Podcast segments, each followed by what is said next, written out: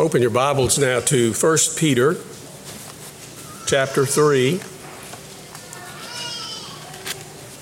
First Peter chapter three. We're going to sort of overlap uh, with one verse, moving on into our studies of First Peter, and remembering, uh, especially to let you know if you're visiting with us today, we've been working through First Peter.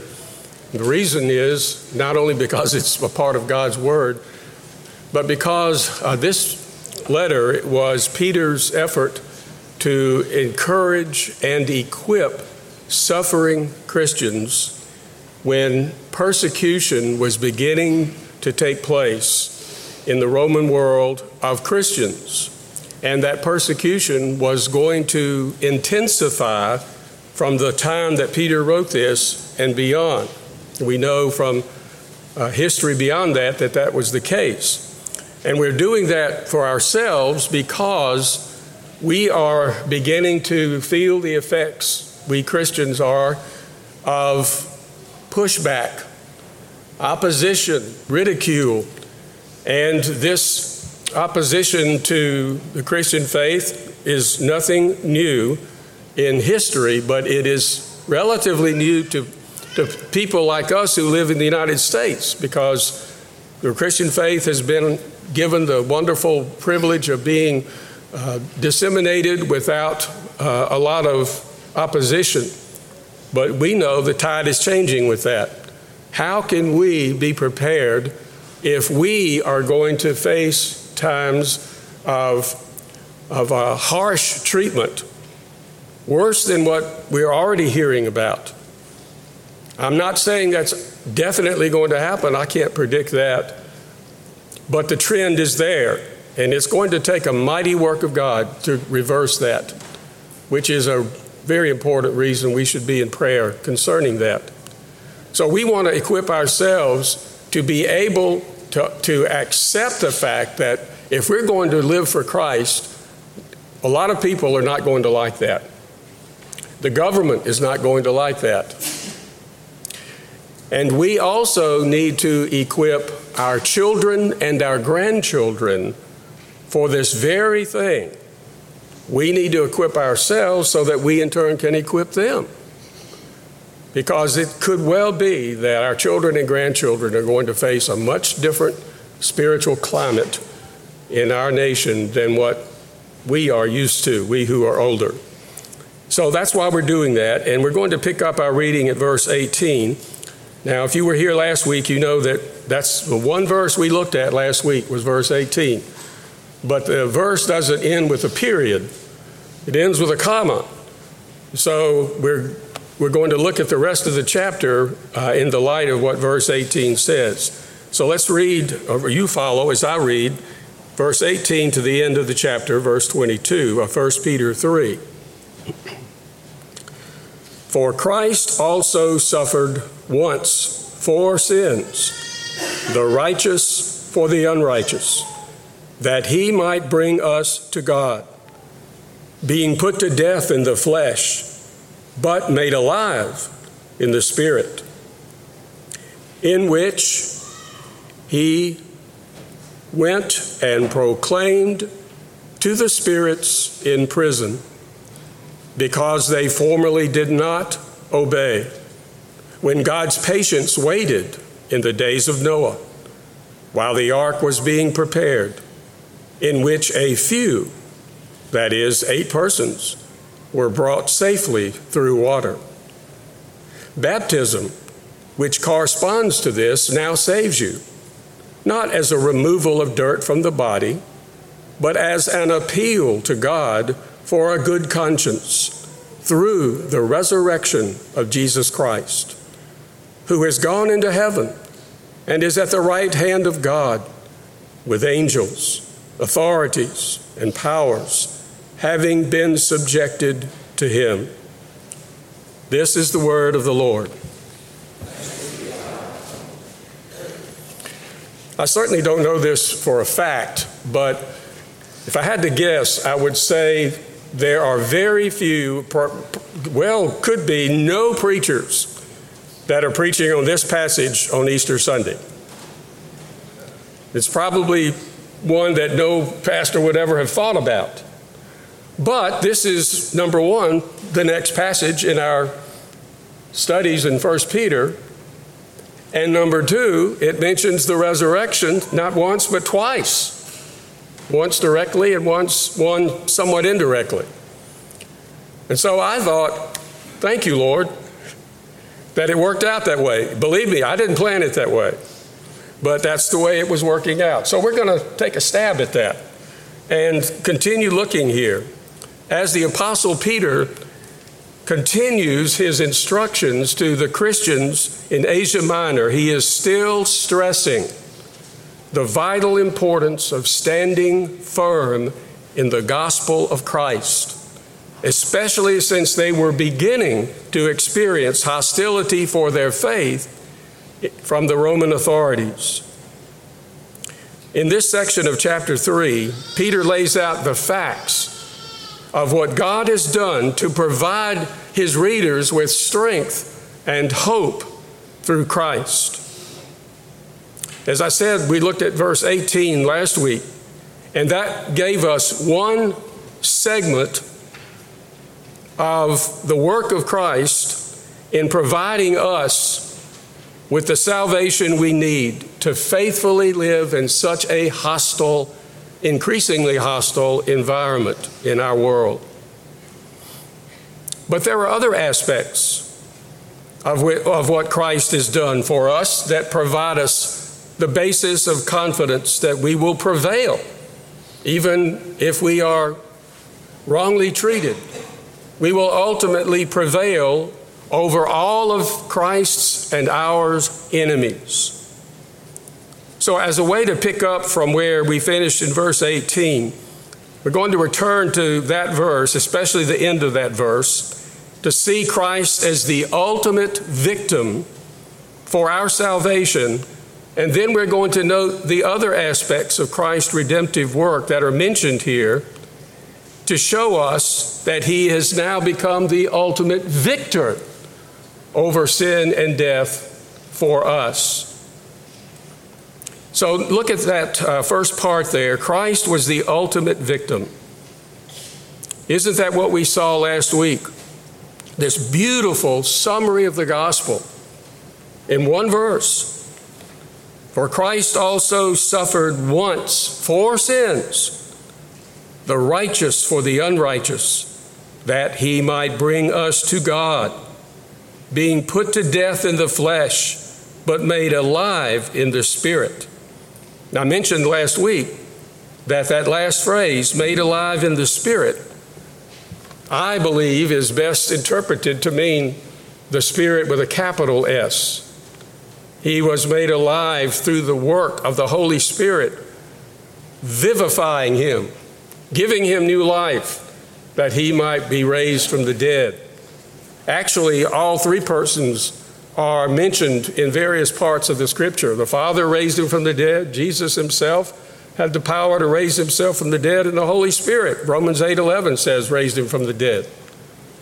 And it's because of that verse in Romans that Uh, I believe that this is, and the context too, that I believe this is best seen as that he not only uh, was made, al- not only de- put to death in the flesh, excuse me, but he was made alive by or in the Spirit, the Holy Spirit. What Christ did on the cross is a description of who he was. He was the ultimate victim. Did Jesus do anything sinful or wrong that, that merited his execution? No. Remember how Isaiah describes the life of Christ in being a suffering servant? And there's one verse there that, that I thought was especially applicable to what we're looking at here. It's in uh, chapter fifty-three of Isaiah, verse eight. And it says, by oppression and judgment, he was taken away. And as for his generation, who considered that he was cut off out of the land of the living, stricken, for the transgression of my people. Oppression and judgment. Christ was judged to be guilty. We read in the Gospels of Pilate, who said that he found no fault in Jesus. He had not seen any proof, any indication that Jesus actually had broken a law in the civil realm.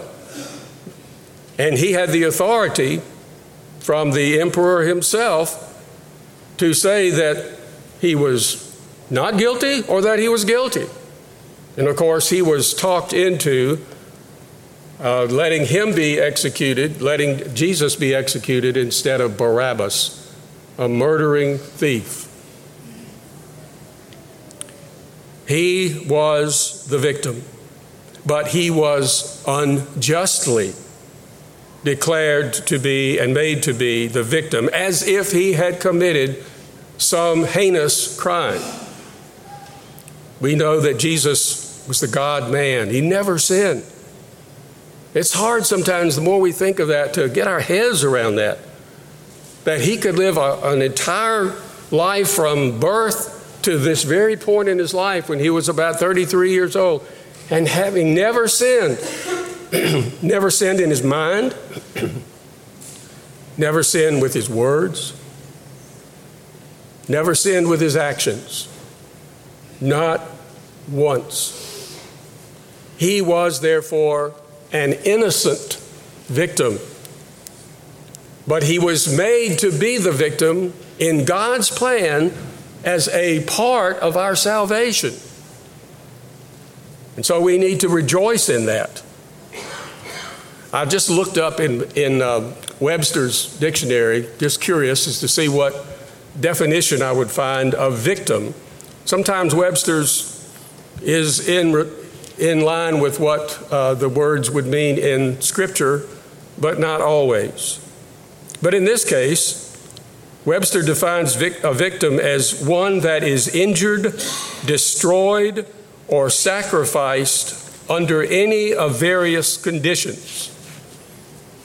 Well, that gives us a little bit more of an idea of what it means to be a victim. Have you ever been a victim of something? Sure. Others have done something wrong at our expense. And justice is not always done in that case, but we Christians remember justice will be meted out perfectly by the judge of all the earth who will do what is right, as Abraham once said. Did you hear this week about the woman who was trapped under an ice avalanche? There were several people there on a some kind of a expedition, hiking and, and whatnot, and then there was this avalanche, and a large part of it was, was ice and not snow. And a chunk of that ice fell on a woman who was in this group. It was a very, very dangerous condition or situation that she was in. Well, another woman who was there in the group decided she was going to, to crawl in there and see if she could get this woman out. She got in there. She was able to push the woman out from where she was to rescue her. But then there was a shift in the ice, and the one who rescued this woman herself was killed. She sacrificed herself for the one who was there to begin with.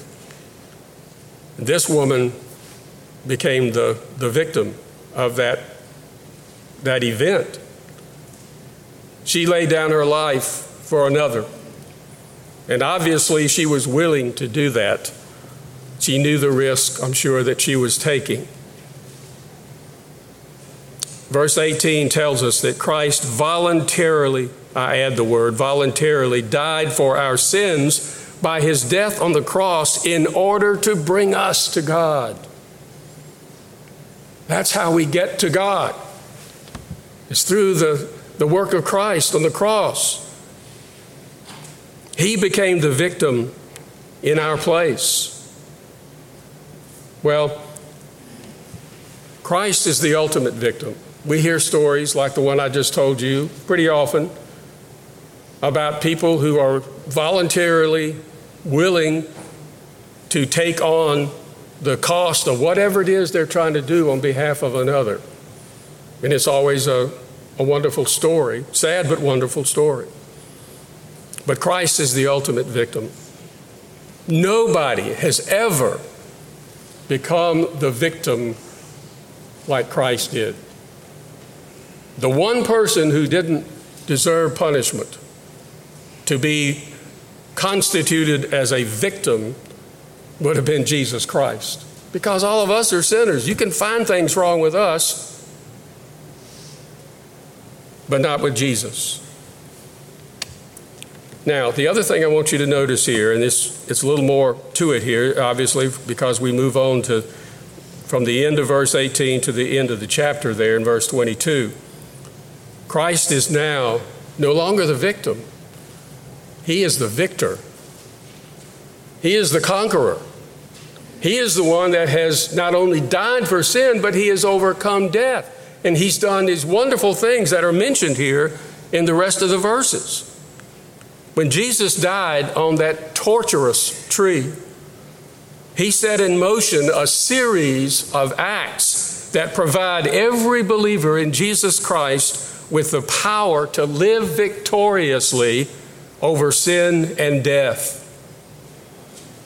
And we work through some of those key Uh, events and, and acts that Jesus accomplished for us when we go through uh, one of our creeds or um, confessions of faith.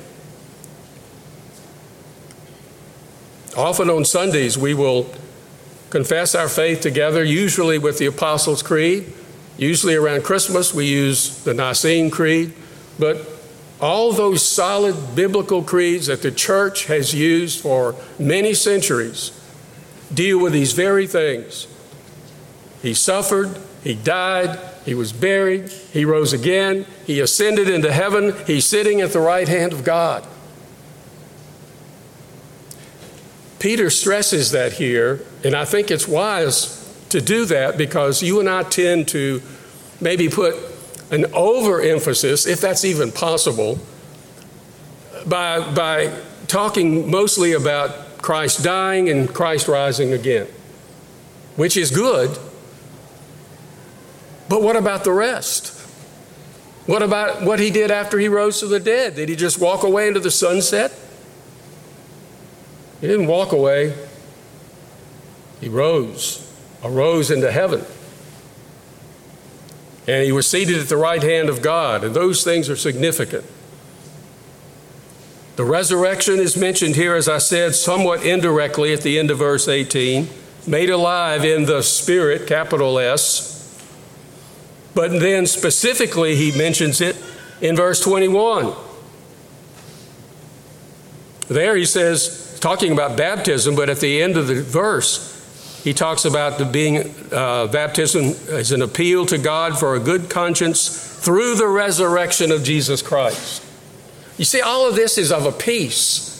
It's all tied together. It's, it's really a unit where every one of these components or aspects of the redemptive work of Christ is vital, and they all hang or fall together.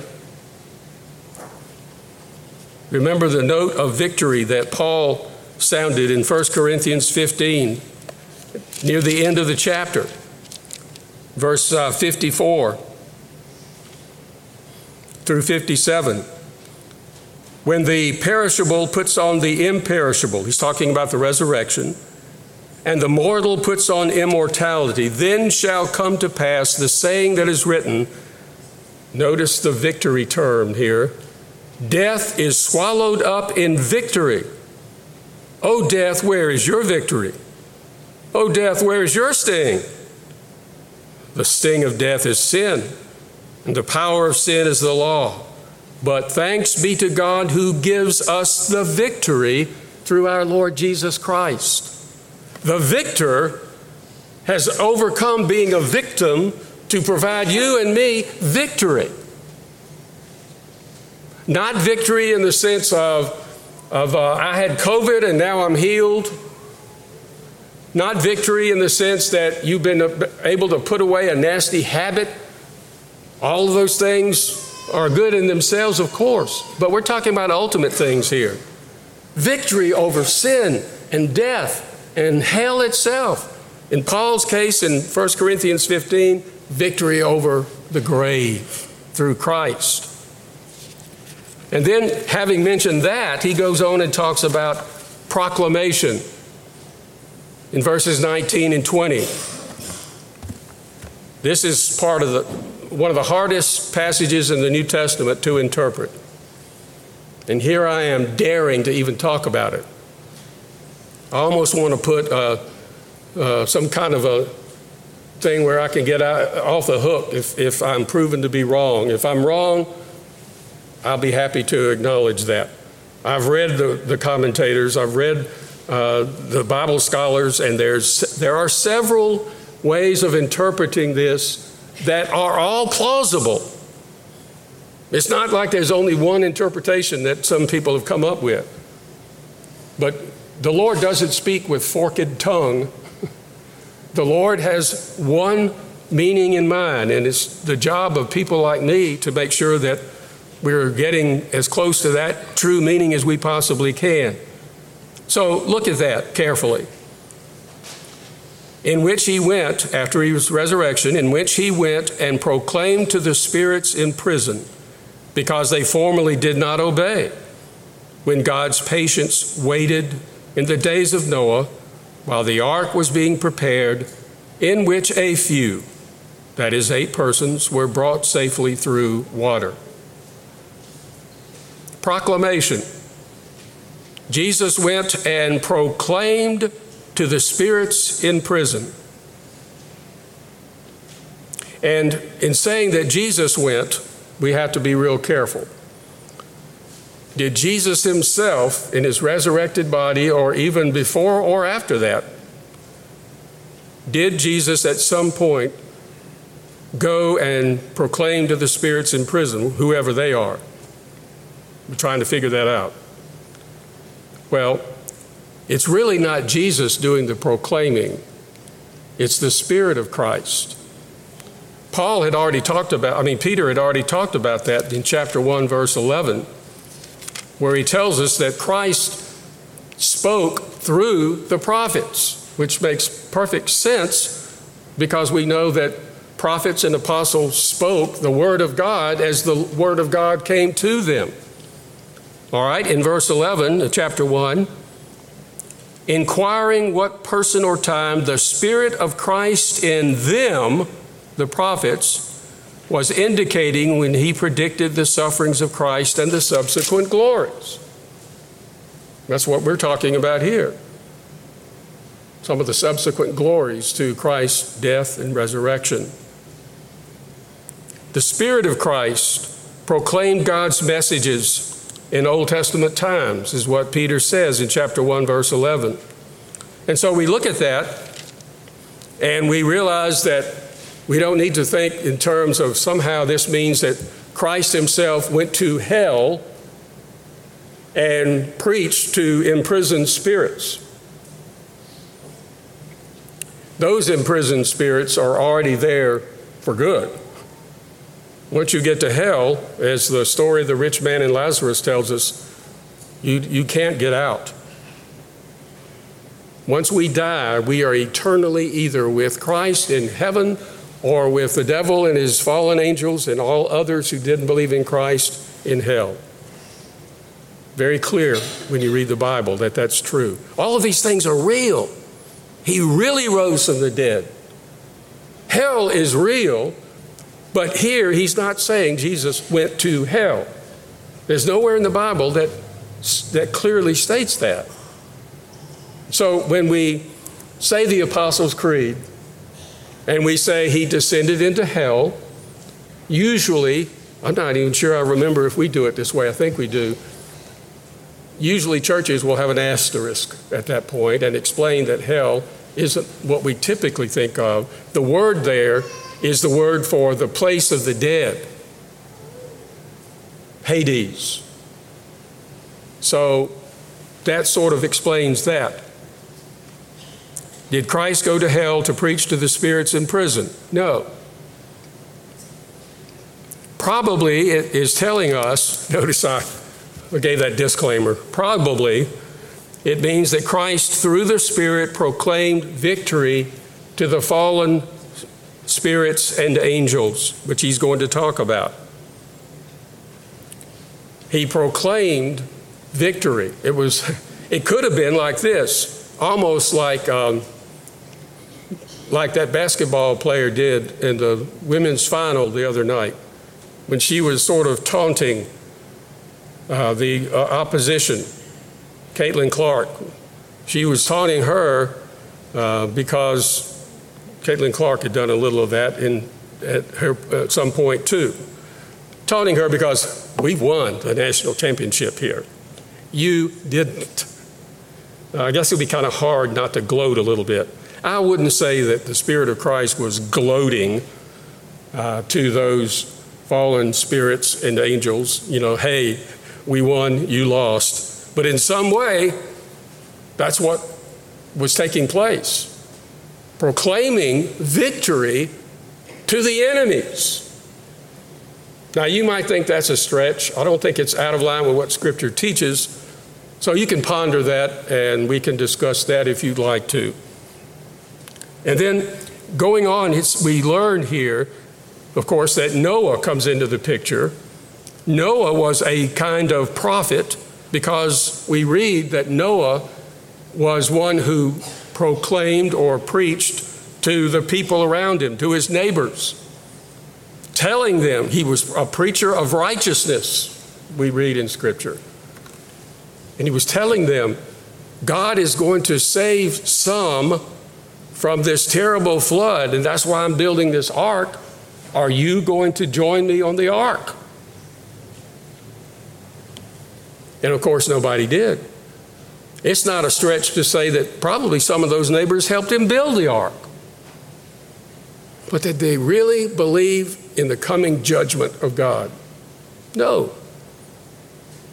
Therefore, Peter says, a few, specifically eight. More specifically, four couples. Noah and his wife and his three sons and their wives.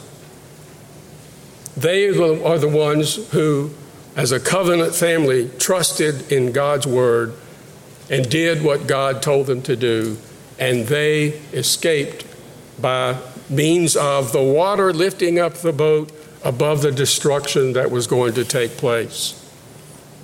And then all of that come, is followed with baptism. No, I'm not about to delve into that subject too much, other than to say, Peter's just tying a, a comparison here. The ark was a type of our baptism under Christ. We had people who were saved by the waters of judgment with the ark. Baptism represents our being saved, and the waters of, of baptism are indicative of our being washed and cleansed from our sin. We are saved through what baptism represents. And that's why Peter says, baptism saves you. Don't read that without looking at the rest of what it's saying. What? We're saved by being baptized? No. Though there are those who believe that we are saved by being baptized. We call that baptismal regeneration. That is, when you are baptized, God regenerates your heart and you're saved.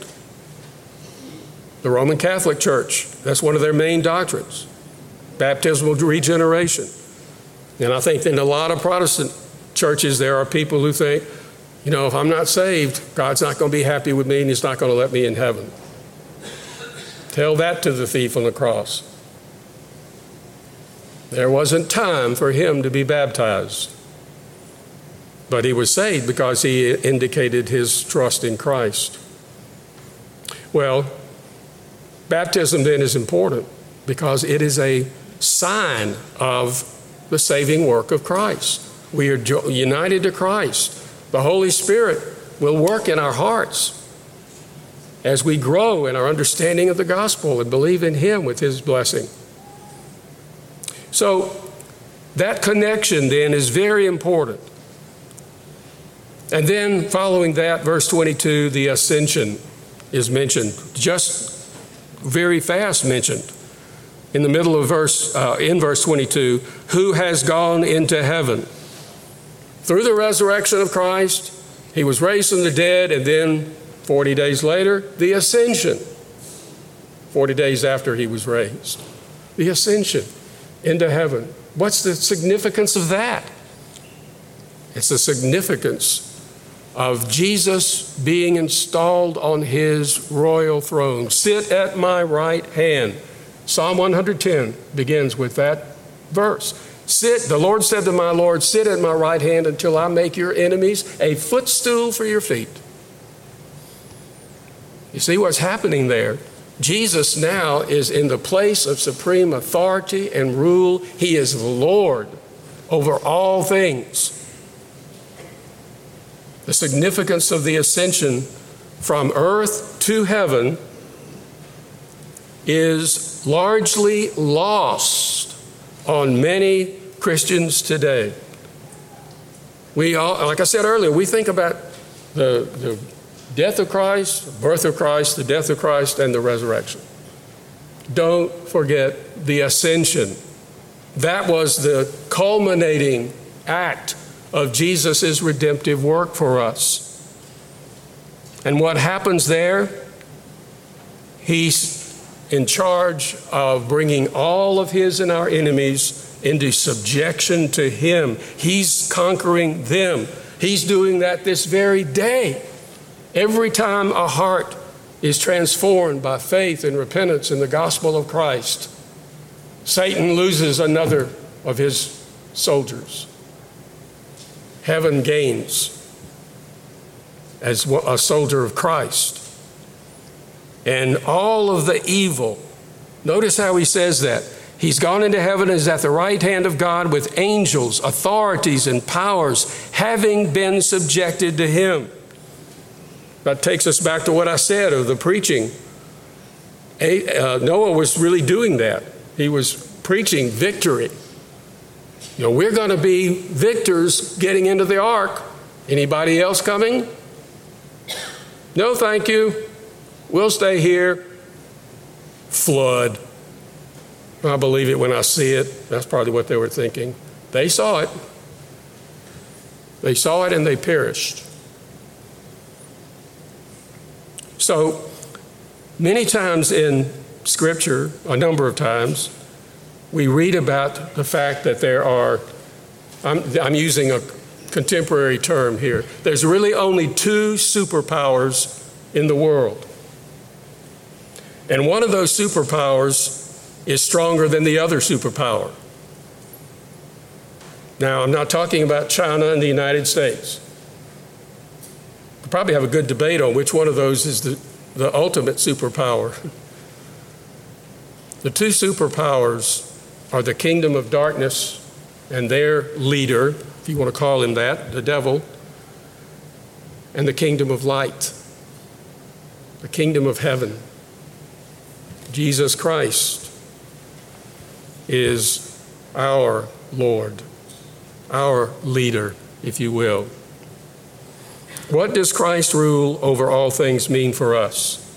Let me just state these for you before we finish. What does Christ's rule over all things mean for us, for you and for me?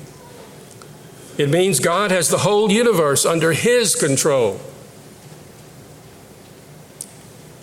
That's really true. Even though you look around and you listen to what's going on and you say, how can that be? It's always been this way. Ever since the fall of man, the world has been in chaos. And because we live in a in a world now where everything that happens in the world is readily available for us to know about, much more than we really need. T M I, right? Too much information, too much of the wrong information. Christ is in total control of what appears and is to us chaos. And he's going to make it all right one day. There's not going to be any chaos in the new heavens and the new earth. And we look forward to that as believers. It means the whole universe is under his control. It also means that you, Christian, have no reason to fear. Jesus was, I mean, Peter was telling his readers that. Look, I know that you're, you're receiving a lot of bad treatment. But listen, you don't have to be afraid of the Roman Empire. You don't have to be afraid of anything because you know who's going to win in the end. It also means that all the powers of spiritual darkness will be defeated forever. You read Ephesians six, ten through twenty again about spiritual warfare. You read what's going on behind the scenes, what's going on that the newspapers don't want to tell you about. You know, when when God does amazing things, you know, when when uh, people come to faith in Jesus, all kinds of things that are good. They don't want, that's not something they want to talk about. They want to talk about bad stuff. But the powers of darkness are behind everything bad that goes on in this world. And so it means one other thing. It means we can live now with confidence that we are on the Lord's side. Or better, the Lord is on our side. And we can overcome the temptations to sin and the discouragement of wickedness by using the means of grace that God has given to us, the Word of God, prayer, earnest, serious, biblical prayer, corporately and individually, and worshiping together with the fellowship of God's people like we're doing today. It's wonderful for me to be able to stand here and see you, worshiping here because of your love for Christ. And you know where to find Christ in his word in a powerful way. It's through worshiping together. We will enjoy the fact that death will be destroyed, and instead we will enjoy life eternal with Christ and all his people. So think, think in these terms. Jesus Christ, who was the ultimate victim in innocently but willingly dying for our sins, in spite of Satan's attempts to destroy him, has become the ultimate victor. And he's in the process now of putting all of Satan's, all of God's enemies under the feet of Christ. That's a, a picture of conquest taken from the Old Testament. Look at what Christ has done for you. Look at what Peter's telling you here. Christ has done all of this for all of his people, all of those who are trusting in him alone. The question is, what will you do with him? Let's pray. Lord, we thank you that we serve a risen Savior who is the ultimate victor. We thank you that we are more than conquerors through him who loved us, and through the one who gave himself for us. We have no power to overcome the dark designs of Satan, where he tries to pull us down, but we have power from heaven. And your Spirit working in us can enable us to turn from sin and to turn to obedient, righteous living because of your love for us and our love in return to you. Help us, we pray, to remember who is ultimately victorious in this world, and remember it, Lord, for our own good, but even more for your glory. We pray in Jesus' name. Amen.